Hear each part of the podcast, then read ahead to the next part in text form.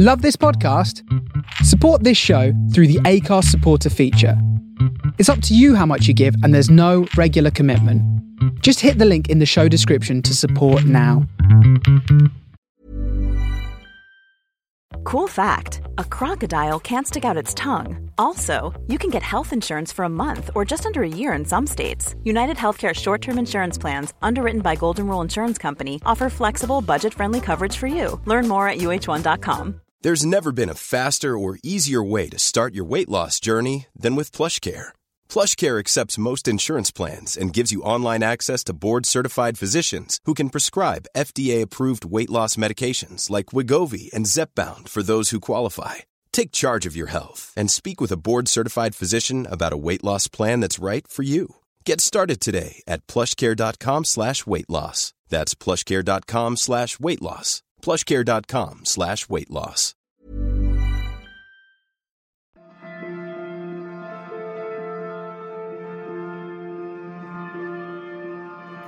Previously, on A New Winter, I tentatively moved even further back until I was outside looking in, and, very slowly, Thule opened the door at the back of the room. This is episode 59 of A New Winter.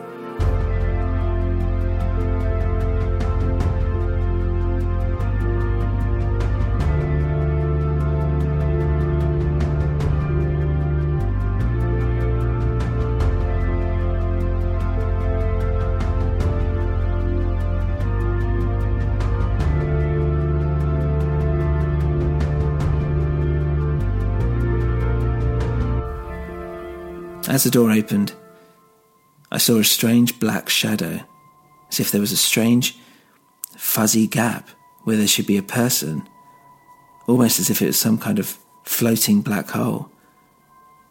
"What is it?" Grimes whispered in shock. "What the hell is it?" "It's... well, whatever it wants to be. This is your brother, in his purest form, a living embodiment of the darkness that created him." Is he even there?" "Well," Thule answered, "you'd have to ask Carver about that. I mean, essentially he's here, but he's also not here. There's a gap he can fill at any point within time and space. He may come back as any of the souls he's devoured. He may just stay like this for a while. He may disappear completely. But he likes to come back here, to this house, to this room. Sentimental, I guess." "Can he..." But before Grimes could finish, the creature moved towards her with an almighty scream. The door somehow slammed shut in my face and I was thrown back into the snow. By the time I got back up and rushed back to the door, it was over. There, in front of me, was a pile of bodies. 4 in total, dead, their faces grey and twisted. One was Graham's, the other the man she was holding hostage only moments ago, and the other 2 were men who looked like twins, and they were dressed as farmers, but they had a much more serene look on their faces. Where on earth had they come from? "Thule? I know you must still be here," I shouted as I cautiously made my way through the lounge. "Jackie, I'm a police officer, you know. You need to come out." But no answer. "Damn it," I muttered to myself. I tried opening the door Jackie had gone through, but it was stuck fast. Had she locked it? I tried kicking it, but it wouldn't budge. I rubbed my head, exasperated. What the hell was I supposed to do? Well, I'd have to call it in. I took out my phone, but no signal, and I looked around for a phone in the house, but nothing. "Oh, you've got to be kidding me. Seriously?" There's just one thing for it. I'd have to drive to get signal on my way back to the station. I mean, what else was I supposed to do? I carefully grabbed the keys from Graham's pocket and went out to the car. I jumped into the driver's seat and looked at my phone again. Nothing. And then I looked back at the house. It seemed to be more sinister now. Was whatever that creature was still in there? Maybe. Could it see me? I shook it off and drove away from that house. And no matter what I did to my phone, turning it off and on again, cleaning the SIM card, it just wasn't working. Had they really been able to put me on lockdown? Was I being monitored so closely? I drove straight to the station and saw Inspector Dewbridge drinking a cup of tea and just staring out the window. He looked relieved when he saw me. Oh, finally. You've been gone ages. Do you even know what time it is? It's pitch black outside now. Where's Louise? She... I started. You need to come with me. To the house. It's this house in the middle of... I know what house, he said, and put down his tea and grabbed his coat. I'm driving. As he stepped out the door, he suddenly stood still. What is it? I asked. Are you all right? Do you see that? He said. I looked out in front of him. Just the bright white snow and the streetlights illuminating what little wasn't already covered. What? That white ball. Just floating there. I looked to see what he could be talking about. The car? Is that what you mean? No, it's gone, he said. Come on. And we got into his car. I didn't bother asking him what that was about. Instead, I was trying to think of how to tell him what happened there at the house. He put his foot down, and as soon as we were on the road, out of nowhere, he said, "She's dead, isn't she?" I hesitated. "Yeah," I replied. Dewbridge started to well up, his bottom lip quivering, but you could see he was trying to fight it. "Tuli." He slammed his open palm against the steering wheel. "What happened?" It was some kind of dark shape, some weird shadow thing. I've never seen anything like it before in my life. I'm not even sure if I can describe it. Wait, it wasn't a boy, a teenager. No, well, no, not from what I could see. This has got out of hand. He shook his head, and I waited for him to open up a bit more about what was happening. He huffed and slammed his hand on the driving wheel again. "Damn it, Lou!" He looked at me and pointed a finger. "You know, you better not have anything to do with this, I swear, or..."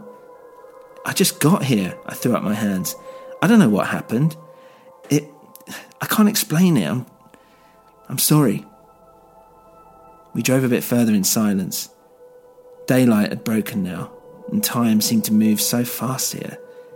How long had I even been awake for? I looked at Dewbridge, and I dared not speak until he had calmed down. But his anger slowly turned to grief, as his eyes were welling up and his cheeks turned red. "We loved each other, you know," he said quietly. "We were going to run away together, me and her. Leave this place. I've had it arranged with Tuli for a while. Became his errand boy, in order to pay him back. Not that it had anything to do with money. I knew he just loved the control. He was addicted to it, but... Louise kept saying she wasn't ready. There was always something. Trying to bring justice to the town, her brother, trying to reveal the secrets that lay underneath it all. She just wouldn't leave it be. I've been trying to look over that monster... that thing she calls her brother, you know, just make sure it's all right, but I forget it's not some idiot kid. It's this amalgamation of things, souls, evil, memories, personalities, all wrapped up into this metaphysical being. He doesn't even know. He doesn't even have a clue. Well, at least he pretends not to. God, he's so pathetic as well. Just like her brother was. Wet tissue. But she adored him. He's been through a lot, that kid, you know. He's passed around the old gents here, like a sex toy. Disgusting stuff. It's Tuli, Father Reynolds, Jim Steinbecker, Smith twins. God, they were the worst. Depraved, horrible stuff, but, you know, you ignore it, because you're told to. Especially round here. And when you get to 75, like I am, and you don't age, you start to believe it. What? I said. You're 75? I couldn't believe this. Either Dewbridge and Graham's were completely insane, or this town really was some weird kind of hell on earth. I had to believe the latter, else was I going insane too. Yeah, 75. Well, something like that. I mean, time, it's all relative down here. But it's around that. I was shocked. You know, he continued, you know, we're not even police officers. Excuse me? Noticed we're the only ones who seem to be at the station. There's no actual police here, it's all for show, just to keep the residents happy, keep some kind of normality to everything. It's not as if we go to training or something, is it? They're all Thule's people. I mean, all of us are. I mean, they may dress and act like policemen, but it's all bullshit. They use the station like some kind of clubhouse. Then how come I was told to come here by my superiors? Do they not know what goes on here? Look, there's only one of two possible ways you were able to get here. Either Thule wanted you here, or worse, Bob wants you here. Bob, I muttered, but then I shot forward in my seat as Dewbridge had slammed the brakes. I looked up to see Jackie, frightened, stood right in front of us, just staring at us. Fucking bitch, Dewbridge spat and got out of the car. He marched right up to her face, and you could feel the rage emanating from him like a mist. I could have guessed you'd have something to do with it, he shouted, slapped her across the face. Stop it, I shouted, and pulled him back. He shrugged me off. Jackie stood up defiantly. She never loved you, she screamed, and I can see why. Dewbridge went for her again, but I pulled him back. Stop it, now. Jackie broke down crying. She's dead. Do you get it now? What we were trying to do? She didn't want to run away. She wanted to fight, and that's why she left you. We were going to take this whole place down, together. You weren't even a side note. Arse-licking Thule the whole time. Look at you. Do you think he'd actually have let you two leave? No one leaves. You're made here. You die here. You think you're an exception? No one cares about you, you know. Not even Lou. By this point, Dewbridge was crying. So was Jackie. I loved her for who she was, Jackie said. Not who I wanted her to be. Then why didn't you save her? He said. You could have saved her. No, she wanted to see her brother. Nothing was going to stop her. Well, what could I say? She saw him. Now I'm going to make sure the rest of the world knows what's going on here. I'm going to keep going with our plan. For Lou. If you want to help, then there's a key for some of the file cabinets in the corridors that I found. I hid it. Inside her mouth. I thought that would get to you in some way. Take the files, as many as you can, and come find me. You went down there. Did you see it? No. Knowing Thule, it's not even real. Just something to stop people snooping down there. So, will you do it? Dewbridge hesitated. You know what, forget it. And with that, she stormed past us. Dewbridge didn't even look up at her. After she left, I gave him a little nudge. Come on. We have to get to the crime scene. He looked off into the middle distance. Yeah, like a real copper, eh? We got into the car and drove to the house. I was dubious about going in after what I'd just witnessed, but Dewbridge had already sprinted through the front door and stood looking at the bodies. Do you recognise any of the others? I asked. Yeah, he said. This man here worked for Thule, and these two... He looked at the twins. These two died over 50 years ago. Here they are today as if nothing had happened. We never did find their bodies. Well, now I know why. I don't understand, I said. How can they be over 50 years old? It's the boy, he said. He's confusing time, he's shifting things. Dewbridge looked at Graham's. Sorry, he said. I guess you were right. And looked inside her mouth. Nothing, he said. Lying bitch. I bet she's setting me up for something right now. Come on, let's go. Two of these boys will probably be here to clean up this mess. Shouldn't we wait for... I couldn't think of anything what to say. For what? Forensics? There's no one coming, buddy. This is going to be swept under the carpet like everything else. But I at least have to file a report or something. I can't just ignore this. You don't get it, Dewbridge said. Think about why you're here. Why are you here in this town? Well, to find Michael Verdun. Right, so? Then a phone started ringing. Dewbridge's phone. Hold on, he said. Wait, you've got a working phone. That means... It means nothing, all right? It doesn't work like that round here. Hello? Yeah? And he shot me a glance. Okay, no, it's fine, I'll deal with it. I'm going there now. I'll deal with it personally. Don't need anyone else, okay? And he hung up. What is it? I asked. Something I have to sort out. I tell you what, why don't you head back to the police station and write up this report of yours or something, just in case. Come on, I'll drop you off. What, didn't you just say? Well, I guess you're going to have to tell your boss something when they ask, right? Might as well put it all down while you remember. He was up to something, but I wasn't sure what. I was tired, though, and needed to rest. I couldn't deal with everything that had gone on since I got here. Whatever he was up to, he wasn't about to tell me, and I'm not sure if I really wanted to know anymore. In any case, he was right. I was here to find Michael, who was staying in my hotel. Would he even still be there? You know what, I think I'm going to go back to the hotel, see if Michael's still there. Fine, Dewbridge said. Let's go.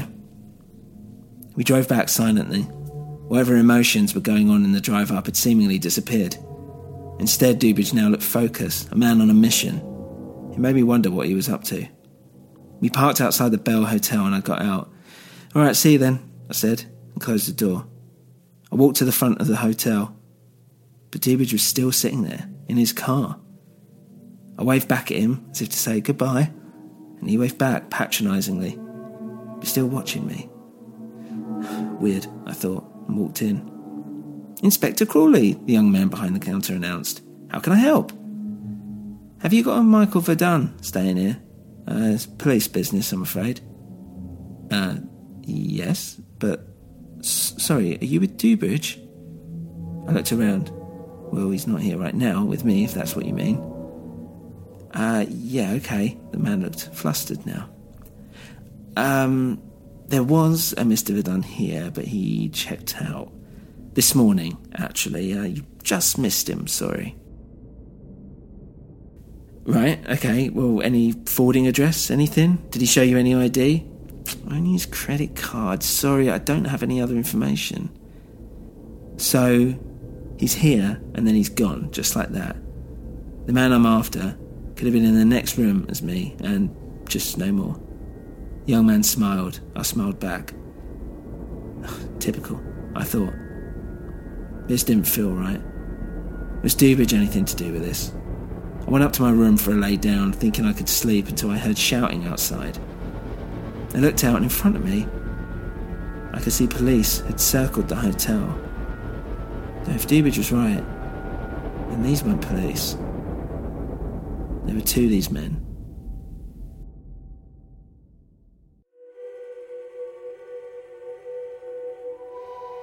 If you enjoy the show, please leave a review on your podcast platform of choice. For more info, including how you can support the show, please visit anewwinter.com. Thank you for listening to A New Winter.